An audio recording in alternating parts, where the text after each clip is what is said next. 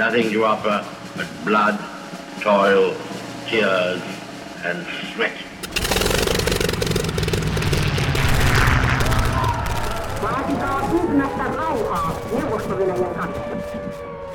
Den norske Nobelkomité har bestemt at uh, Nobels fredspris for 2010 skal tildeles Tervetuloa jälleen Markus Leikolan sodan ja rauhan pariin. Tällä kertaa pääsemme vihdoinkin nauttimaan All Female-paneelista muutaman miespitoisemman jakson jälkeen. Ja meillä on nimittäin puhuessamme propagandasta ja viestinnästä ja siitä, kuinka varautuminen sotaan alkaa jo rauhan aikana. Vieraina Riikka Kuusisto ja Saara Jantunen. Tervetuloa molemmille. Kiitoksia. Ja te olette kumpikin tutkijoita. Riikka, olet maailmanpolitiikan yliopistolehtorina Helsingin yliopistossa. Mitä omaa tutkimusalueesi pitää sisällään tällä hetkellä? No ihan viimeisimmäksi saavutuksekseni voisin ehkä kertoa kirjan, joka käsittelee maailmanpolitiikan teorian narratiiveja. Jos nyt oletan, että tänään keskusteluaiheena on käytännön ja, ja, ja ikään kuin toimijoiden, var, varsinaisten maailmanpolitiikan toimijoiden narratiivit, niin olen tutkinut niitä kertomuksia, joita tutkijat kertovat maailmanpolitiikasta. Eli, eli tota, me, kaiken muun lisäksi, mihin ei ole luottamista, ei välttämättä aina tieteeseenkään. Ei, ihminen on tarinoita kertova eläin. Kaikki sen muotoilemat selitykset maailmasta noudattavat jonkinlaisen tarinan muotoa. Ja Saara, sinä sotatieteiden tohtori julkaissut kirjan Infosota, mutta olet puolustusvoimalla tutkijana. Onko salaista, mitä tutkit? Totta kai. Mitä siitä voit kertoa? no mä oon nyt tuolla tutkimuslaitoksella viimeiset vuodet ollut mukana meidän ennakointitutkimusryhmässä. Ja siinä mä vastaan informaatioympäristön analyysistä. Eli tavallaan peilaan tuonne tulevaisuuteen, että millaisia muutoksia siinä tapahtuu. Eli millaista vaikuttamista on odotettavissa. Ja Eli ikään kuin olet yksi niistä, jotka tähyilee tutkaruutuja Suomen rajoilla, mutta et väijy laivoja tai lentokoneita, vaan sanoja. No itse asiassa mä en edes väijy niitä, mä vaan analysoin ja teen, teen niin kun analyysiä siitä, että mihin meidän ehkä pitäisi varautua. Hyvä, niin lähdetäänpä miettimään sitä, mihin, mihin pitää varautua ja ylipäätään mitä tämmöinen pitkäjänteinen vaikuttaminen on.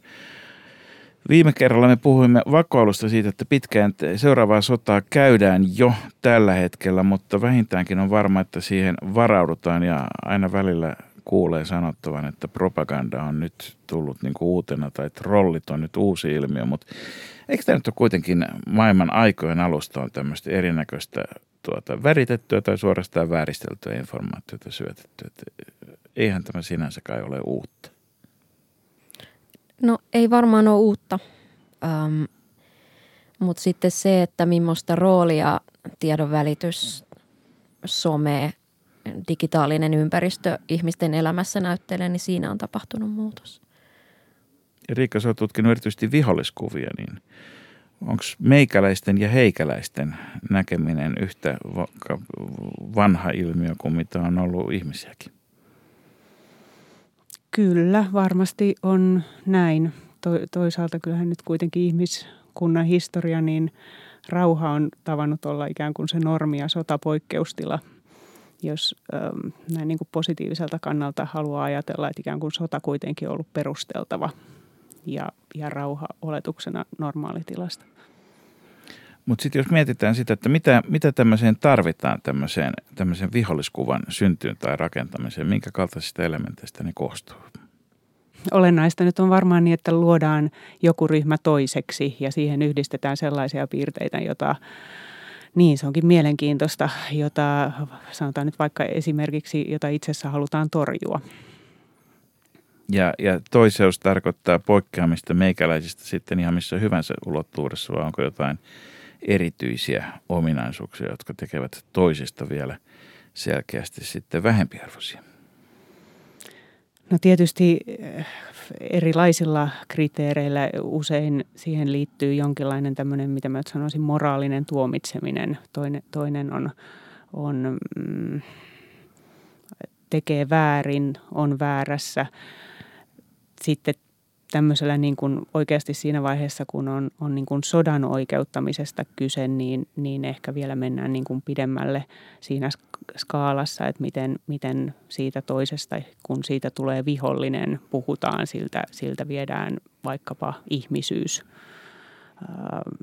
Vihollisesta puhutaan joko, joko ylivoimaisen mahtavana ikään kuin tämmöinen saatanallinen pahan voima tai, tai sitten ihan toisesta skaalan päästä vaikkapa eläimenä tai, tai tautina, sairautena. Mutta tässä nyt ollaan jo aika pitkällä siinä sitten niin kuin siirrytty eskalaatiossa kohti väkivallan oikeuttamista. No mitä, minkä tyyppisiä vaiheita edeltää sitten tätä siihen asti menemistä? No itse asiassa on sillä hauskaa, että mä oon tosiaan Riikan väitöskirjaa lukenut silloin, kun mä itse tein omaa graduani. Ja mun gradussa mä käsittelin Irakin sodan, no mä ristin ne niin kuin kymmeneksi ensimmäiseksi päiväksi. Eli mä katsoin viisi päivää ennen ensimmäistä hyökkäystä ja viisi päivää sen jälkeen. Ja äm, koska mä oon ollut kielitieteilijä alun perin, niin, niin katoin ikään kuin juuri tätä niin kuin oman toiminnan kuvausta ja sitten sen vastustajan toiminnan kuvausta. Eli katoin niin kuin verbien kautta sitä, että – miten sitä identiteettiä luodaan. Ja lopputulos oli jotakuinkin niin, että vihollinen eli irakilaiset ää, tappavat lapsia, leikkaavat kieliä irti ja siellä on niin tosi tämmöisiä konkreettisia fyysisiä tekoja, joita ää, amerikkalaiset kuvasivat. Mä siis katsoin Pentagonin näitä päivittäisiä briefing-tilaisuuksia ja sitten niiden niin translitteraatioista poimin nämä. Ja sitten kun kuvattiin omaa toimintaa, niin siellä oli tämmöistä kuin järjestelmän neutralointi tai stabilito, stabilitoiminen ja, ja muuta tämmöistä, niin kuin, että tuodaan niin kuin balanssia, luodaan sta, niin kuin stabiliteettia ja, ja neutraloidaan silloin, kun itse asiassa tehdään niin kuin pommituksia tai, tai jotain semmoista, missä joko, joko kuolee ihmisiä tai sitten vaan sähköt katkeaa, että se ikään kuin abstrahoitiin. Eli kaksi merkittävää asiaa, että vihollinen mm. tekee konkreettisia Kyllä. asioita ja omalla puolella olla abstraktilla tasolla, mutta mm. myöskin se, että että tota itse pyritään niin kuin palauttamaan normaalijärjestys vaan. Onko mm. nämä Riikka kuinka tavanomaisia?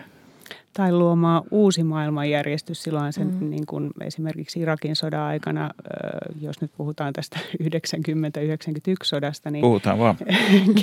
keskeinen ajatus oli ikään kuin se, että kylmän sodan jälkeen, kun maailma, siis tämmöisessä niin kuin läntisessä sotaretoriikassa, mm. kylmän sodan jälkeen, kun maailma on ikään kuin valinnan edessä, edellinen järjestelmä on murtunut, nyt meillä on tilaisuus, valitsemmeko me tällaisen maailman vai, vai toisenlaisen maailman ja, ja, ja nyt vihdoin luomme sellaisen tilanteen, jossa sanotaan nyt vaikka kollektiivisen turvallisuuden järjestelmä toimii niin kuin se on visioitu toimimaan. Jos yhtä kohtaa hyökätään, niin kaikki ryntäävät puolustamaan ja sen koko maailmanjärjestyksen tavallaan se testitapaus oli, oli silloin tässä retoriikassa se, että miten me lähdemme kuvaitia puolustamaan. Että se oli niin kuin mm. isompi asia kuin, kuin sen yhden valtion kohtalo, vaan, vaan siinä niin kuin punnittiin sitten koko maailman parempi Eli, eli sillä lähdettiin määrittämään myöskin sitä, mitä maailma on samaan aikaan.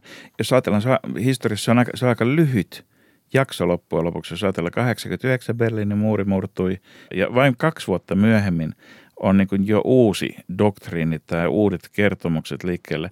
Kuinka paljon tämmöisiä oltiin varauduttu? Kylmisotahan 80-luvulla ajateltiin, että tämä nyt jatkuu ikuisesti ja voi sanoa myöskin, että ne tavat, joilla propagandasta, propagandaa käytettiin, se kuva, joka annettiin vastapuolesta, oli sekä idässä että lännessä aika vakiintunut eikä hirveän paljon muuttunut.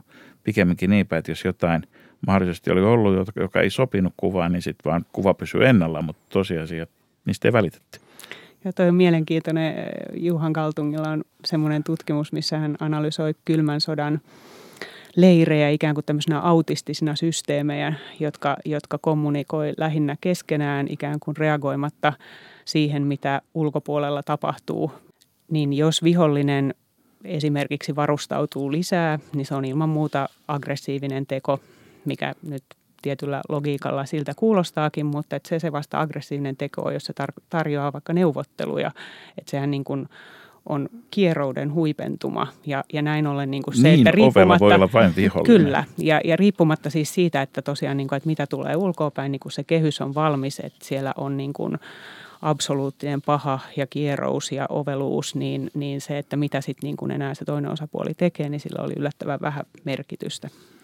Ja sitten, sitten kun tota, tämä romahti tämä tilanne, niin kauan, kauanko siinä meni? Tai, tai tuota, minkä tyyppisistä tilanteista lähdettiin sitten rakentaa tätä uutta kertomusta, uutta selitystä? Vai oliko, oliko takataskussa jo valmiina jotakin? Niin, no tämä Persialahtihan nyt silleen tarjosi, nämä niin tarinoiden alut ja loputhan on aina äärimmäisen mielenkiintoisia, että mistä kenenkin samoista tapahtumista niin saa kaikenlaisia versioita riippuen siitä, että mihin, mihin sen pistää alkamaan. Ja, ja, ja Persianlahden sota silloin toimi erinomaisena niin kuin tämmöisenä alkupisteenä sille, että tästä, tästä alkaa tosiaan niin kuin uusi maailmanjärjestys. Tietysti sanotaan nyt vaikka jos nyt voidaan puhua niin kuin läntisestä ja tarinasta ja arabitarinasta, niin arabitarinassahan se nyt oli vain niin kuin uusin ristiretki, joka taas niin kuin historia meni ihan toisen tyyppiseen niin Alku oli tuhat vuotta niin. aikaisemmin. Mm. Mutta sitten jos ajatellaan esimerkiksi sitä, että mitä Libyassa tapahtui ja mitä, miten, miten Gaddafi lynkattiin kadulle ja miten se niin kuin esitettiin medioissa myös länsimaissa – millainen kuvasto siihen liittyy ja miten läntiset johtajat reagoi siihen, niin hehän puhuu kutakuinkin niin, että nyt demokratia voi alkaa. Mm. Niin, että tämä siltarummusta löytyvä rotta, löytyvä rotta niin mm. tuota, samaan aikaan puhutaan rotasta ja demokratiasta. Joo, ja sitten jos ajatellaan Bin Ladenia, Gaddafia, Saddam Hussein, ne on kaikki niin kuin ikään kuin kaivettu jostain. Tai Ceausescu käy kanssa. Niin, että ne on kaikki kaivettu, jos, että se tavallaan että se narratiivi on semmoinen, että ne on kaivettu jostain maakuopasta niin kuin Hussein, mikä toki on ihan totta ja näin, mut, tai just jostain siltarummusta, tai, mutta se on niin kuin tärkeä siinä kertomuksessa, että he on mennyt, että et näin tämmöinen autoritäärinen diktaattori ajautuu lopulta alennustilaan ja sitten demokratia voittaa ja siitä jää niin kuin raatokadulle. Niin, ei, ei suinkaan että koska me olemme hyökänneet, me olemme pakottaneet sen maakuoppaan, Joo. vaan koska hän on niin kurja ihminen, niin hän menee maakuoppaan itse. Ja Bushhan itse siitä sanoi syystä, näin. Se maakuoppa on se alku eikä se seuraus. Joo, ja Bushhan sanoi, että me savustamme heidät tulos silloin, kun ähm, nämä terrorihyökkäykset New Yorkiin tapahtui niin, niin sehän oli se sun kuuluisa paljon siteerattu se kohta. Tuho, tuho, niin kuin tuho, tuhoeläintyyppinen joo. terminologia. Se, se on niin kuin torakat, joo. rotat. Joo. Ta, to, joo. Niin, ihmisten savustaminen kuulostaa paljon innoittavammalta kuin kuin, kuin nimenomaan tuhoeläinten, jossa jo eläimellekin on annettu aikamoinen määrä. Sulla on Saara sun kirjassa, joka muutama vuosi sitten julkaisi nimeltä Infosota, niin siellä on mainio kuvaus tästä sitten, jos Irakin sodasta puhutaan vielä hetki, sotaan lähdön kynnyksestä. Siitä, miten, miten Eversti Gary Crowder mm. tota, esittää asian. Tämä Crowder selitti sitä, että kuinka tämmöiset ohjukset hakeutuu ohjuspään avulla kohteeseensa ja kuinka tarkkaa tämä on. Ja, ja tätä tarkkuutta kuvataan tämmöisellä lyhenteellä kuin CEP, eli Circular Error Probable, eli osumatodennäköisyyteen viittaa tämä. Mitä pienempi se on, niin sitä tarkempi ohjus on. Ja tota, sitten tässä käydään... Mitä, mitä tämä osumatodennäköisyys sitten todellisuudessa tai käytännössä tarkoittaa? Niin, hän selittää, että, että se tarkoittaa sitä, että 50 prosenttia käytetyistä näistä ohjuksista osuu sen alueen sisään. Että jos annetaan vaikka CEP, joka on metri tai puoli metriä, niin silloin 50 prosenttia näistä menee sen sisään niin kuin minimissään – näin, näin hän siinä niin kuin briefissä tämän kuvasi. Eli, eli puolet menee harakoille, mutta...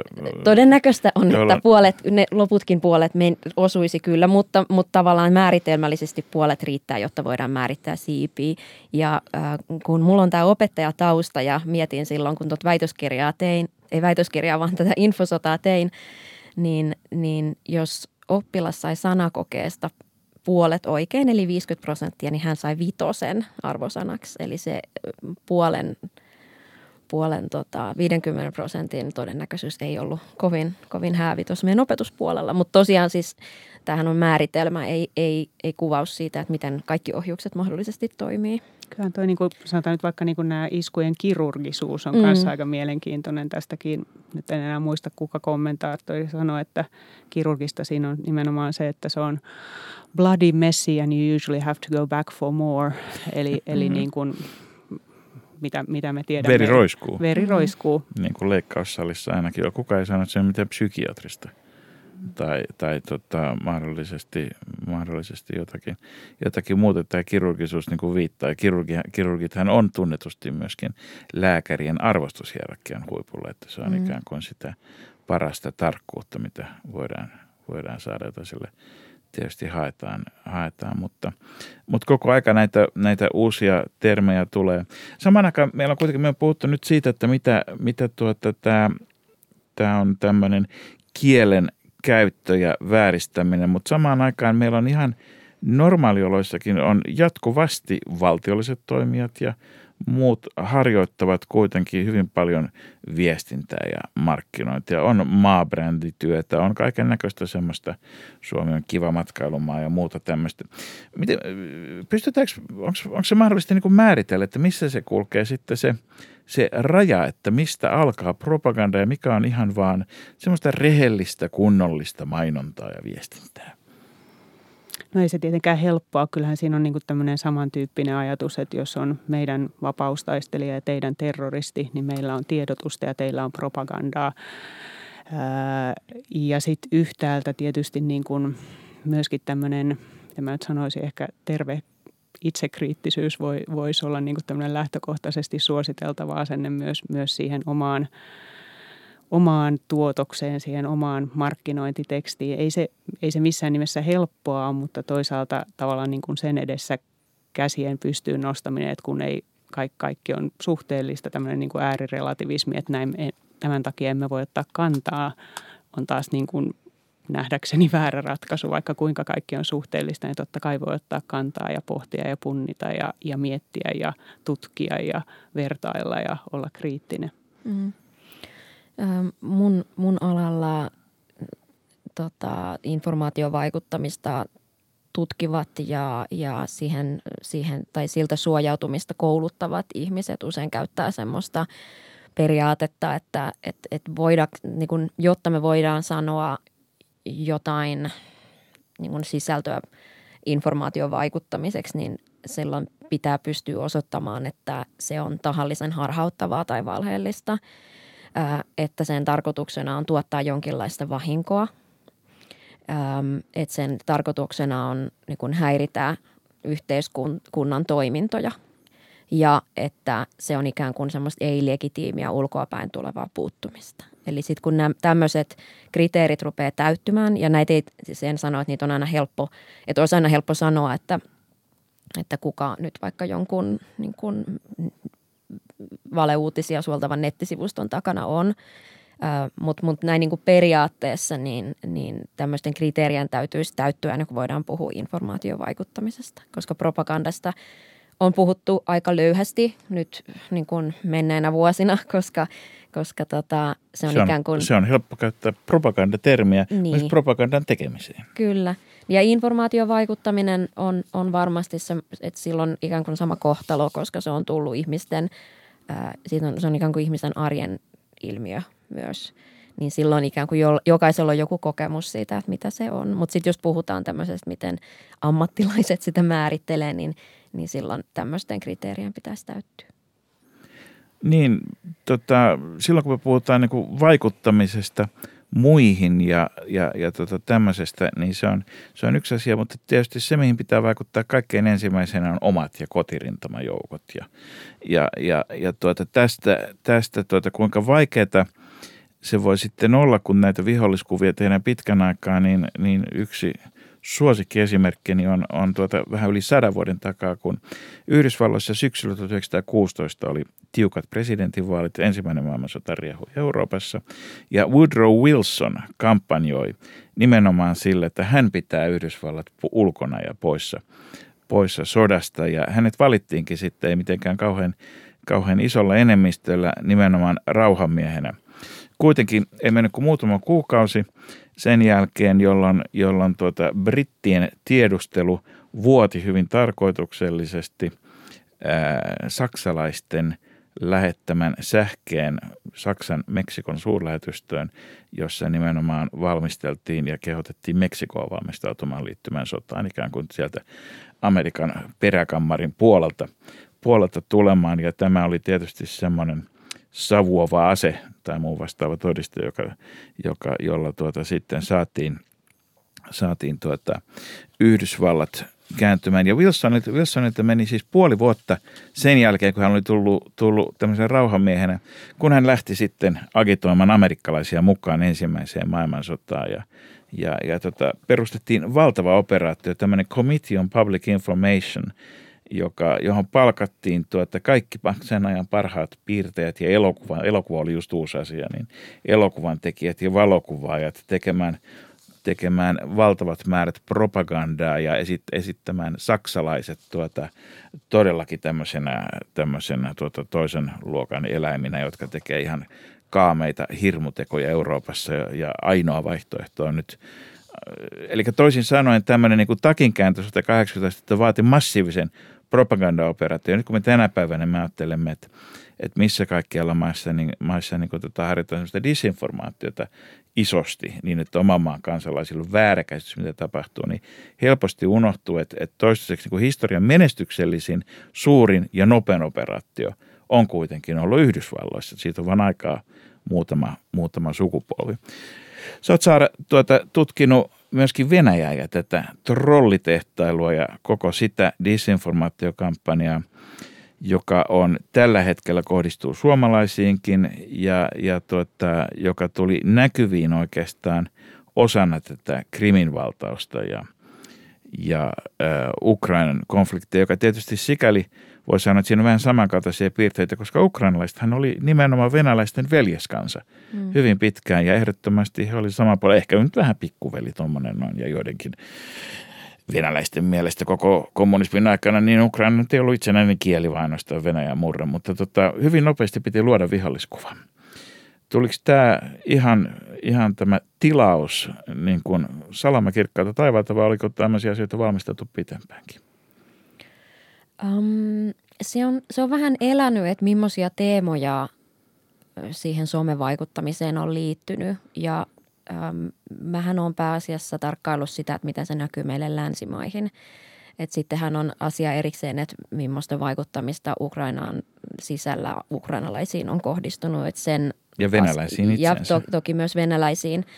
Ää, ää, sitä mä oon vähemmän tutkinut, ähm, mutta tota, ne oli aika ilmiselviä alun perin ne teemat ja ei varmaankaan ehkä kaikista taidokkaimmin valittuja. Että siellä oli – oli semmoisia semmoisia teemoja, mihin liittyy vahvat salaliittoperinteet, niin kuin CIA-operaatiot ja niin kuin Naton salaiset operaatiot ja uusi maailmanjärjestys ja, ja, ja kaikkea mahdollista. Mutta aika pian sen jälkeen Euroopassa alkoi tämä pakolaiskriisi, niin todella nopeasti ja ketterästi nämä valmiit ikään kuin bottiverkostot ja muut ekos, niin kuin valesivusto, eko, ekosysteemit otti haltuun. Käydään vielä uudet, läpi, mikä on botti.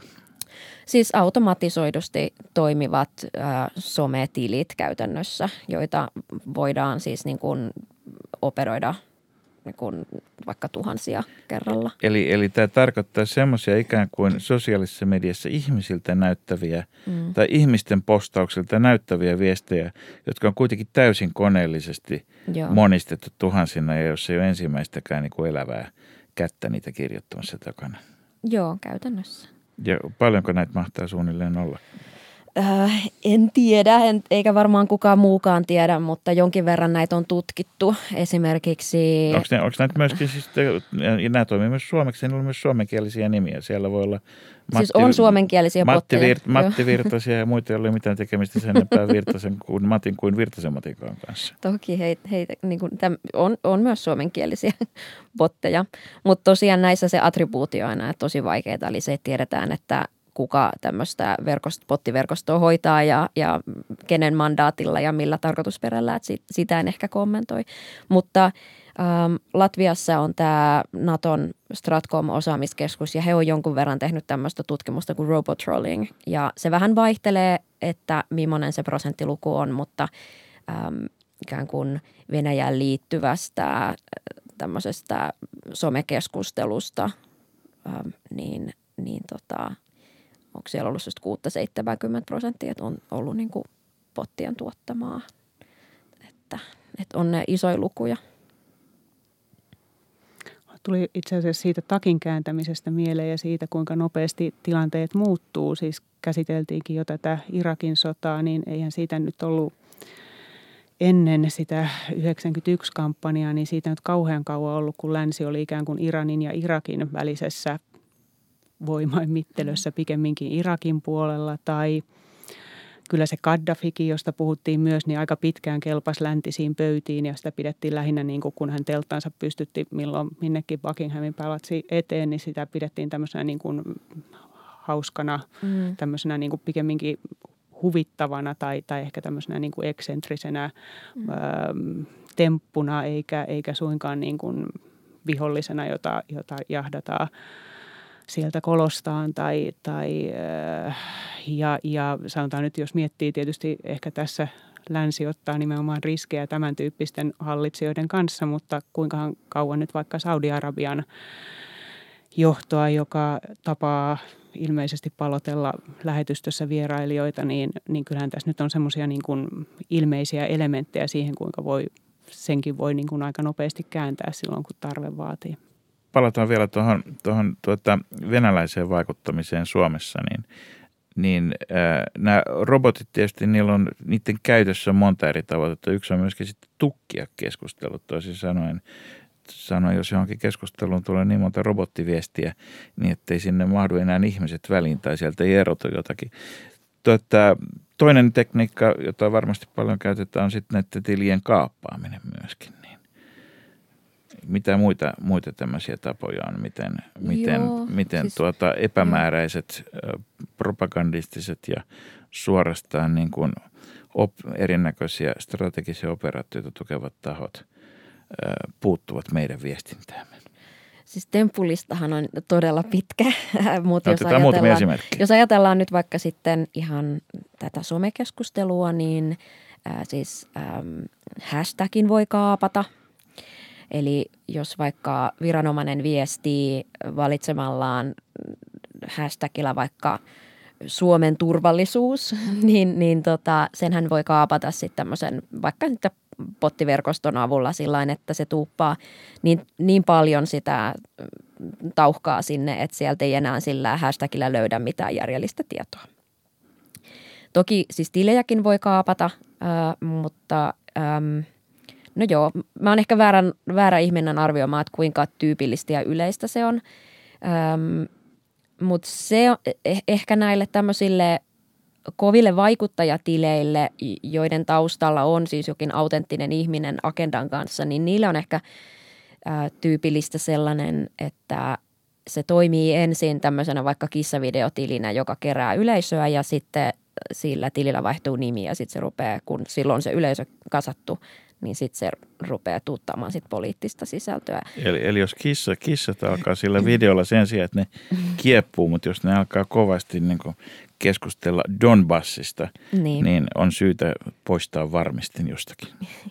Ja siis tätähän käytetään myös radion puolella, että esimerkiksi Kiinalla on, on Suomessa tämmöisiä kanavia, että, että ihan äh, keino, keino on sinänsä semmoinen, mitä voi monistaa eri medioihin.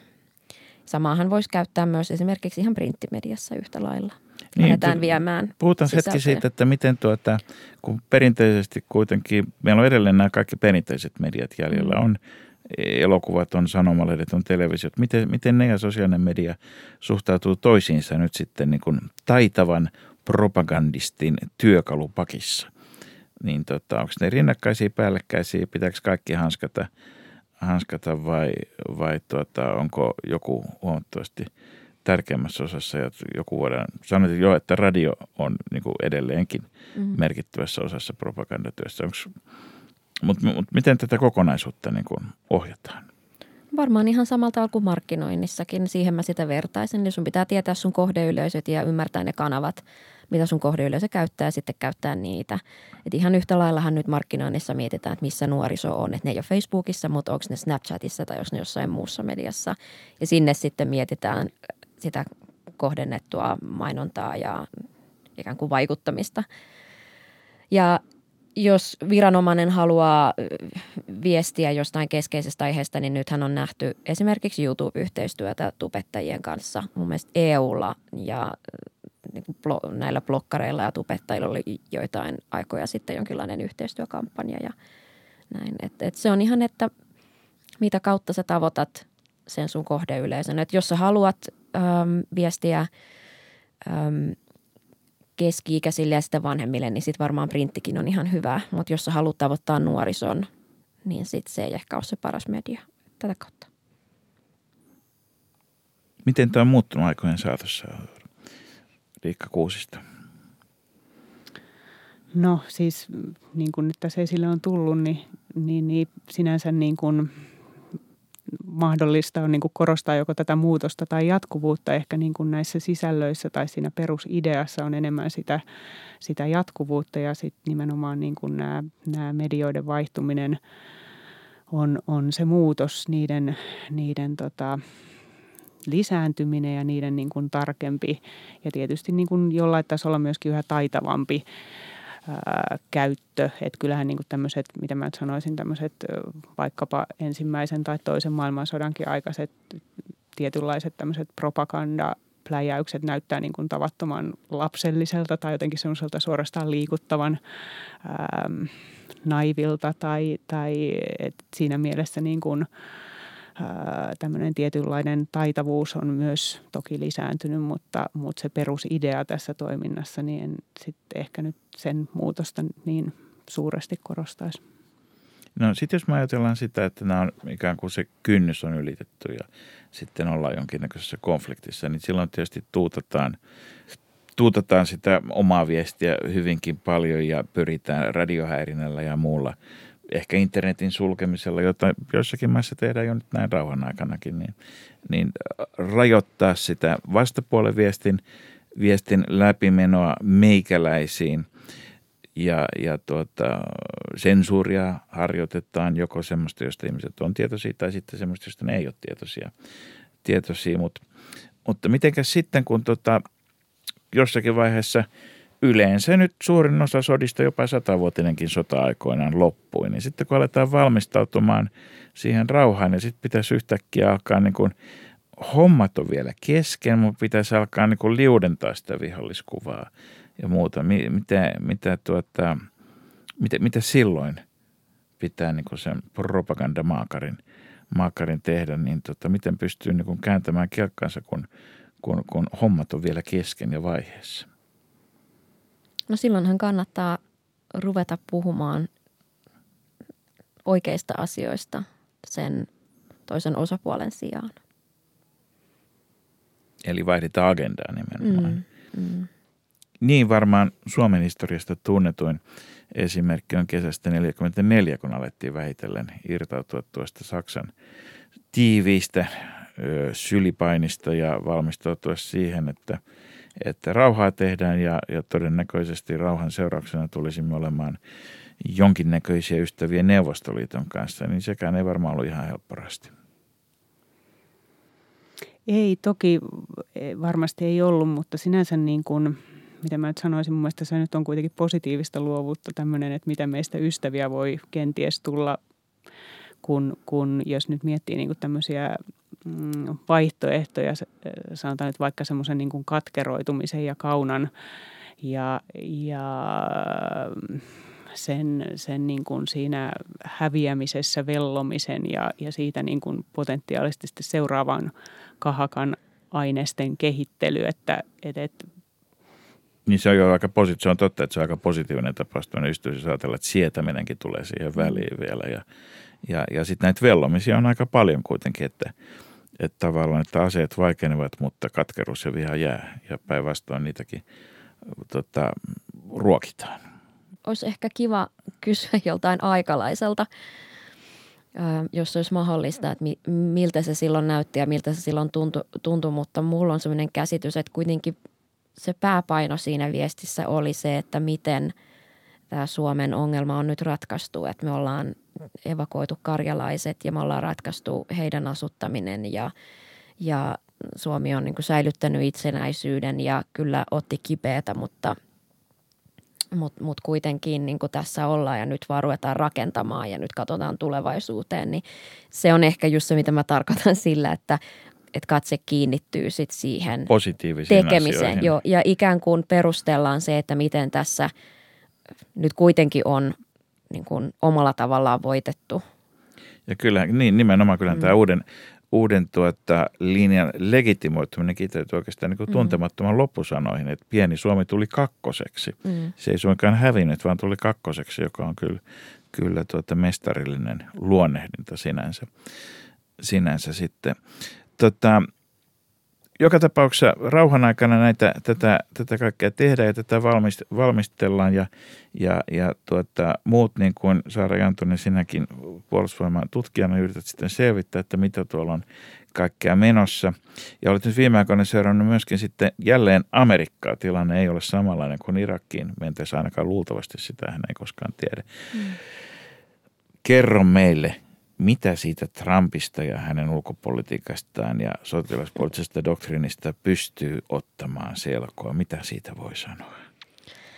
Ähm, no mun arvio sillä tuntemuksella, mikä mulla on Yhdysvaltain strategisen viestinnän doktriinista ja, ja konsepteista on se, että siellä ollaan todella helisemässä siinä, että – että tota, nyt ikään kuin rikotaan kaikki se, mitä on vuosikausia vaivalla rakennettu, liittolais- ja kumppanuussuhteet ja kaikki uskottavuus menee vessanpöntöstä alas. Siellä esimerkiksi silloin, kun itse tein väitöskirjaa niin Yhdysvaltain strategisesta viestinnästä, niin kaikista isoin semmoinen sitä yhteisöä, sitä Stratcom-yhteisöä ikään kuin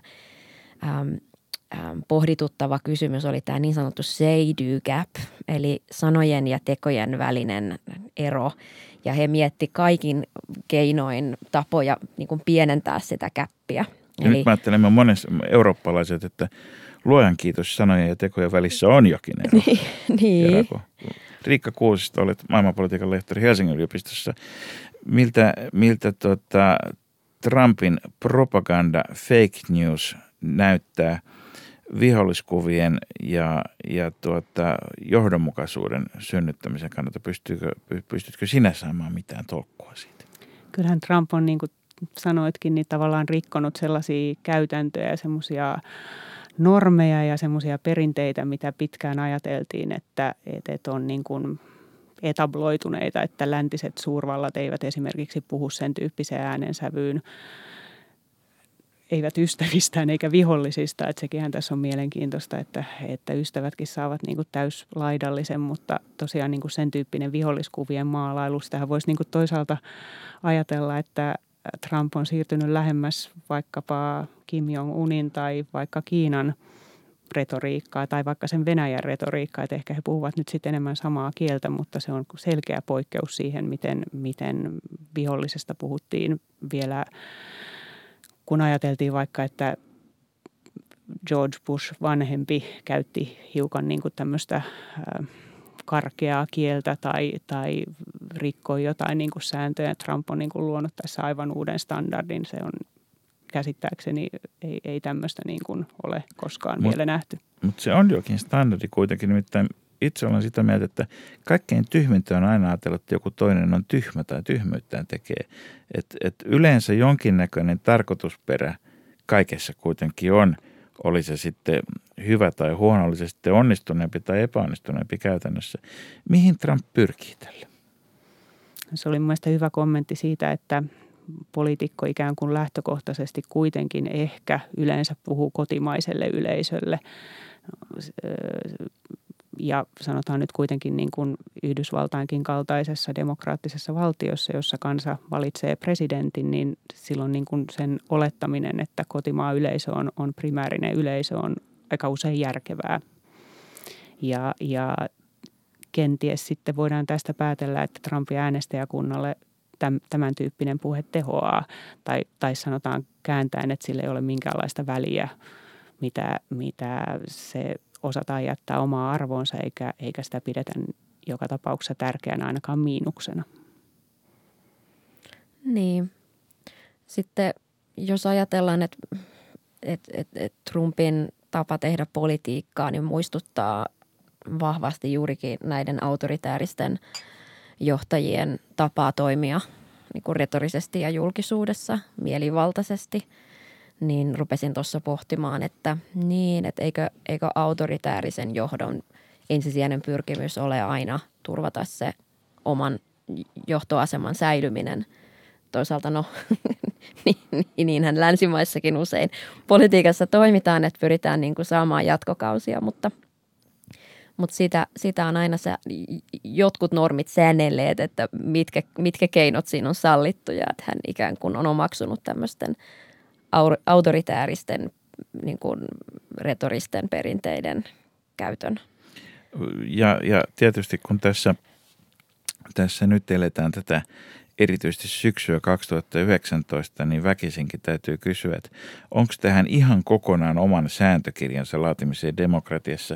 Onko Boris Johnson kiilaamassa niin kuin Trumpin rinnalla ja vähän ohikin siinä? No se, kyllä, siis lyhyesti, niin sehän menee sitten niin kuin tässä, tässä tyylissä juurikin lähelle näitä esimerkkejä, siis Boris Johnsonin tyyli, äh, ikään kuin täysin häikäilemätön, äh, sanotaan nyt vaikka värittyneiden faktojen kertominen hiukkaakaan niin kuin, ähm, sanotaan nyt tämmöistä niin kuin vasta-evidenssistä välittämättä tai kritiikistä välittämättä. Sen on lähtökohtaisesti kuitenkin se perinnö ollut se, että että äh, tietyn tyyppisiä, sanotaan nyt vaikka hävetään sitä, jos paljastuu, että äh, taustalla oli, oli niin kuin selkeä vääristäminen tai, tai äh, tarkoitushakunen toiminta, se, siitä on tulossa normi. Mm. Ja se on varmaan länsiyleisöille, jos nyt voidaan puhua, länsi, puhutaan nyt vaikka eurooppalaisesta yleisöstä, niin senkin takia vaikeaa, että meillä juurikin tämmöisen meidän historian takia ja, ja myös Yhdysvalloissa on vastaava lainsäädäntö, että on, on tosi tarkkaan määritelty, että – minkä tyyppistä viestintää saa kohdistaa oman maan kansalaisiin ja entä sitten niin kuin vaikka sotatoimialueella, että siellä sitten on enemmän keinoja sallittuna. Että nyt ikään kuin koko se työkalupakki on, on käytössä koko ajan kaikkia kaikkia kohtaan. Tai semmoinen olo mulla ikään kuin Tarvitako alan tutkijana tuntuu. Sitä, että ikään kuin sota, sotatoimi, se mikä on niin kuin normi sodankäynnissä, mm. niin sitä tuodaankin nyt omaan maahan rauhan aikana. Joo, eli tyypillisesti meillä on ollut tosi se, niin kuin, miten sen sanoisi, äm, niin kuin tarkkaan määritelty, että mitä on psykologinen vaikuttaminen, mitä on informaatiovaikuttaminen tai informaatiooperointi, mitä on strateginen viestintä. Ja strateginen viestintä käsitteenä luotiin juuri äh, sitä varten, että se on se tapa, jolla puhutellaan niitä kotimaan kansalaisia ja yhteistyökumppaneita ja, ja liittolaisia. Ja siinä siinä ikään kuin konseptissa on todella niin kuin kielletty tällainen niin kuin tahallinen valheellinen harhauttaminen, koska katso, ja se on, ja se on laitonta. Tot, en mä sano, että se olisi aina toteutunut kauhean mallikkaasti, että sehän on ollut Stratcomin suurin ongelma, että sitä Eli ei ole. Niin, sitä ei ole lähtökohtaisesti toteutettu koskaan kauhean taitavasti, koska se on vaikea kenttä. Mutta tota, no siitä harvemmin viedään raastupaa myös. Niin, mutta mut nyt ikään kuin tuntuu, että nyt se harmaa ja musta keinovalikoima niin sanotusti, niin on käytössä. Ja se on ollut semmoinen, että esimerkiksi äm, niin kuin asevoimien työntekijöistä, että jos sä oot strategisen viestinnän puolella, niin sä et olisi tekemisissä sen psykologisen vaikuttamisen henkilöstön kanssa. Sä et istu samoissa pöydissä niiden kanssa kahvilla, koska siellä varjellaan ikään kuin sit omaa uskottavuutta siinä, että, että, että mä toimin eettisesti ja mä toimin oikein, että mä en niin kuin hämärä näitä rajoja.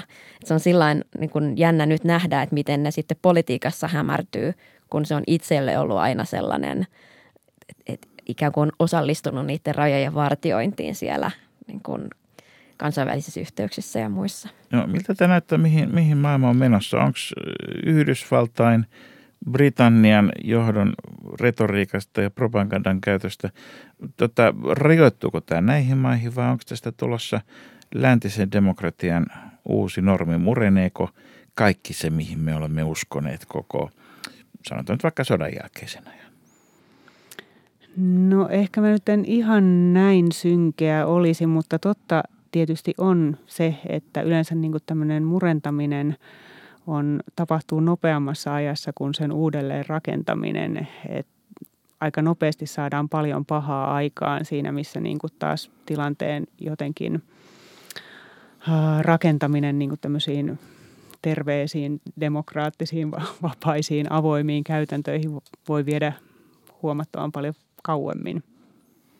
Mutta kyllä mä nyt vielä eläisin toivossa, että nämä, nämä niin kuin systeemit ikään kuin korjaavat itseään. Että ehkä tässä nyt ihan tämmöinen maailmanlopun maalaaminen ei kuitenkaan vielä ole paikalla. Palataan takaisin aikaan, jolloin kun britit kertoivat ranskalaisista vitsejä, niin se oli niin kuin tämmöistä isointa etnistä nokittelua ja ja, ja tota, ei nyt ihan, vitsithän ja huumorihan on aina klassisesti yksi tämmöinen tota, semmoinen mukava, mukava niin kuin vielä rauhanomaisen puolella liikkuva, mutta kuitenkin propagandan niin kuin perustaa luova sekin, niin miten, miten saada näitä mihin maailman menossa? No mä näkisin, että se tapa, millä me Euroopassa, Yhdysvalloissa, mi- miten me protestoidaan tämmöistä toimintaa, että se on niin näkyvää. Se, se aiheuttaa niin suurta tämmöistä protestointia, että mä en nyt vielä ole kauhean huolissani, että tässä on mitään peruuttamatonta saatu aikaa, mutta totta kai äm, mä oon ehkä eniten huolissani siitä polarisaatiosta ja sitä, siitä tota, niin kuin eri leireihin ihmisten ajamisesta – kuin, kuin mistään muusta, koska semmoinen halvaannuttaa yhteiskunnan tosi tehokkaasti. Toki jos ajatellaan Yhdysvaltoja, niin se nyt on ollut jo niin pitkään niin polarisoitunut yhteiskunta ja heillä on pitkä tämmöinen kulttuurisotien historia, mikä on kestänyt koko heidän käytännössä olemassaolonsa ajan, että milloin siellä on niin kuin kansallinen kysymys ollut se, että millaisia oikeuksia mormoneilla on ja ja tota, saako presidentti olla ateisti ja sitten siellä on niin kuin ajauduttu leireihin tällaisista kysymyksistä, mitkä nyt tuntuu täysin absurdeilta. Niin tota, että se on aina vähän ajankuvaa, että mikä se on se poliittinen tai itse asiassa niin kuin identiteettipoliittinen kysymys, mikä yhteiskuntaa polarisoi. Ja nyt se on Trumpi, joka näitä kysymyksiä ilmentää. Ja mielenkiintoista toki on, että kaikki nämä vanhat kulttuurisodan teemat ja kysymykset, mitkä on juurikin näitä moraalikysymyksiä, mitkä liittyy teemoihin ja asioihin, jotka ei sinänsä vaikuta semmoisilta, että niin kuin suomalaisen silmin niistä nyt tarvitsisi hirveätä poliittista vääntöä käydä, mutta niin ne vaan on niin kuin leijailu meillekin keskustelukysymyksiksi. Ja tämmöinen niin kuin äärikonservatiivinen versus niin kuin liberaalidemokraattinen kamppailuhan on meillä nyt yksi semmoinen kenttä, missä tätä informaatiovaikuttamista ja sitä kamppailua käydään. Et, et jotenkin se sieltä, se polarisaation kulttuuri, niin, niin leviää tänne meillekin. Tähän on erittäin hyvä lopettaa. Tämä oli neljäs jakso Markus Leikolan sodasta ja rauhasta. Paljon kiitoksia Riikka Kuusisto, Saara Jantunen ja ohjelma on kuunneltavissa myöskin Yle Areenassa.